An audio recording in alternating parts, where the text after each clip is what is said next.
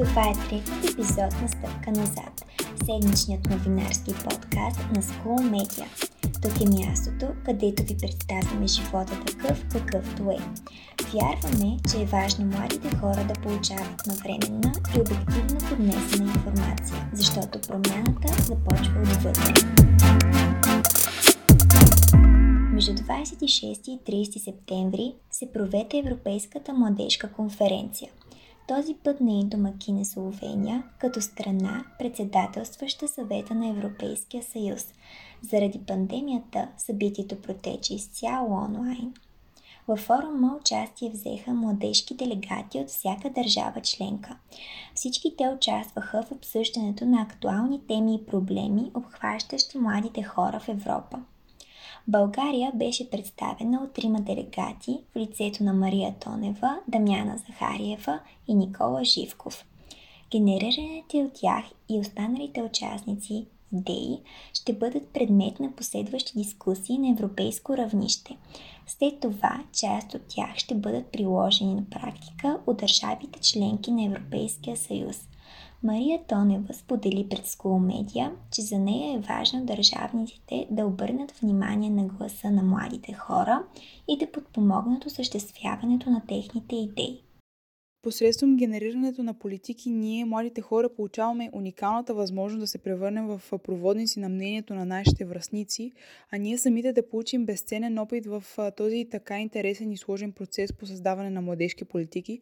Смятам, че самият процес е ам, една малка победа за всички нас. А, създадените от нас резултати а, са пример за нашата решителност и готовност да отстояваме позиции и мнения. Каза още Мария Тонева. Повече за резултатите от Европейската младежка конференция в Словения ще можете да научите в следващия епизод на Стъпка назад и от сайта на School Media.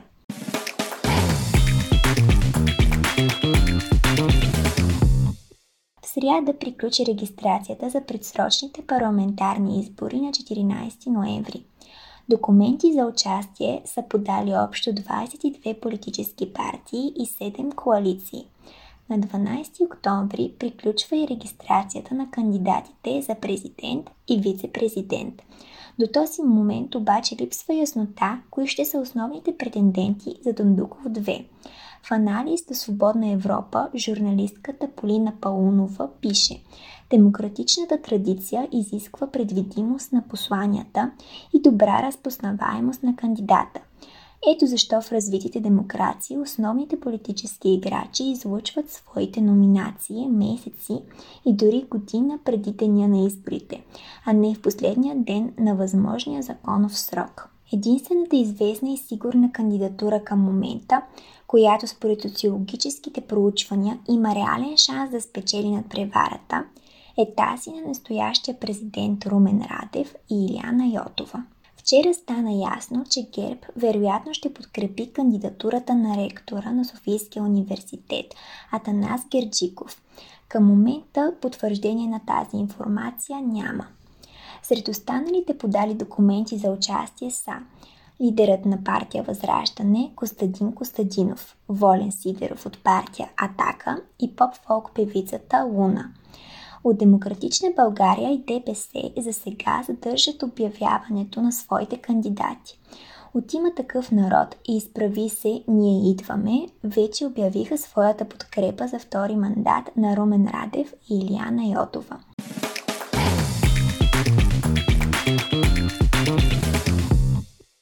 Неделя в Германия се проведоха избори за парламент. Според окончателните резултати, Социал-демократическата партия печели 25,7% от гласовете. Християн-демократическият съюз на Армин Лашет остават втори с 24,1 на 100 от гласовете. За България малката разлика между първия и втория е важна, защото двете формации се разминават по един ключов въпрос. Каква да бъде политиката към държавите в Европейския съюз, които не спазват върховенството на закона, пише Свободна Европа.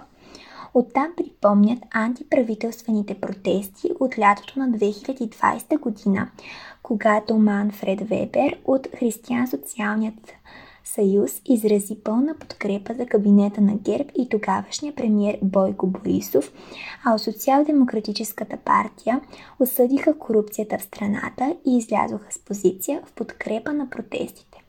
България през последните години редовно е критикувана от европейските институции заради липсващата съдебна реформа и състоянието на медиите у нас – Изборите в Германия слагат край на 16-годишното управление на досегашната канцлерка Ангела Меркел от Християн-демократическата партия.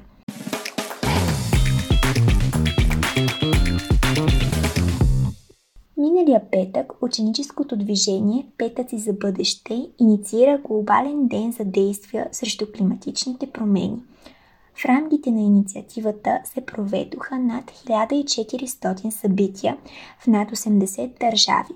На някои места демонстрациите прераснаха в многохилядни протести с настояване да бъдат взети незабавни мерки за измененията на климата в световен мащаб. В България беше организирано шествие с искания за реформа в образователната система, в което се включиха около 30 ученици, учители и родители – в столицата на Германия Берлин беше един от най-многолюдните протести. В него участие взе основателката на Петъци за бъдеще Грета Тунберг.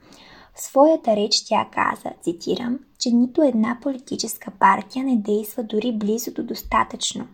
Младата активистка констатира още, че Германия е четвъртият най-голям източник на въглероден диоксид в историята.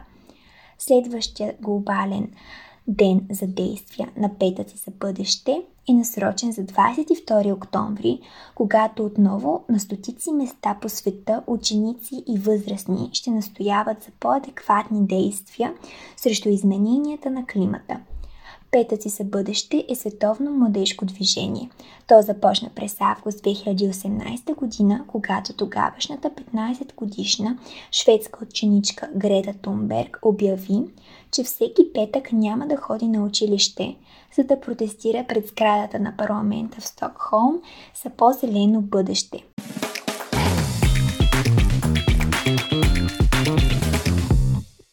За девета поредна година се проведе инициативата Стара хартия за нова книга, организирана от Екопак България и книжен център Гринуич. Кампанията под наслов Почисти и прочети стартира на 19 септември в София, след което гостува на 25 септември в Добрич, а на 26 септември Русе. Всяко дете, което предаде минимум 5 кг стара хартия за рециклиране, получи една нова детска книга. Освен това, мълчуганите научиха и за пътя на предадената от тях суровина, който завършва в центровете за рециклиране и оттам тя заживява нов живот. По този начин те осмислиха важността от разделното събиране на отпадъци, рециклирането и опазването на околната среда. Инициативата Стара хартия за нова книга стартира през 2013 година. От тогава до сега предадената за рециклиране хартия е в размер на 267 тона, срещу което са раздадени над 58 000 книжки. По данни на организаторите, инициативата е спасила от изсичане повече от 3,4 хиляди дървета.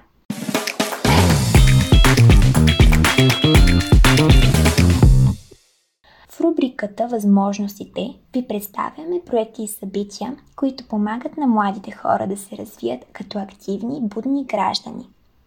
До 14 октомври може да се запишете за участие в менторската програма Teen Innovator. Тя е насочена към ученици от 10 и 11 клас, които имат интерес към бизнеса и предприемачеството.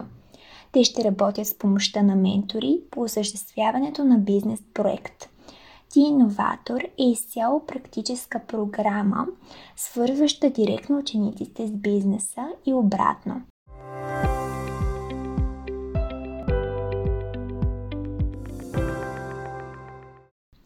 Менторската програма Mentor the Young търси мотивирани, будни и активни личности на възраст между 18 и 29 години, които търсят развитие извън рамките на формалното образование. Те ще работят в рамките на 3 месеца с успешен ментор, с когото споделят еднакви професионални и лични интереси.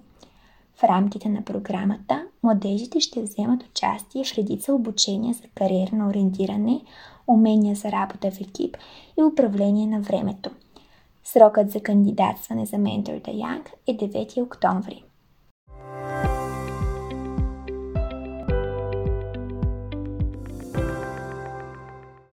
Най-голямата подкаст конференция за ученици ще се проведе между 5 и 7 ноември тази година в София. Тя се организира от подкаст поредицата по пътя на успеха с финансовата подкрепа на посолството на САЩ в България. Форумът ще събере на едно място гимназисти от цялата страна с интерес към медиите, които ще имат възможност да обменят ценен опит и знания с някои от най-разпознаваемите подкаст водещи у нас. Ако искате да бъдете един от участниците, кандидатствайте до 2 ноември на адрес roadtoses.bg. Това беше стъпка назад в седмичния новинарски подкаст на School Media. Аз съм Мария Христова, епизодът обработи Кристиан Лазари. Media е национална платформа за ученическа журналистика, част от проекта Медийна грамотност в класната стая, който се осъществява от ТАЕЖ България в партньорство с Българо-Американска комисия за образователен обмен Fulbright и Фундация Америка за България.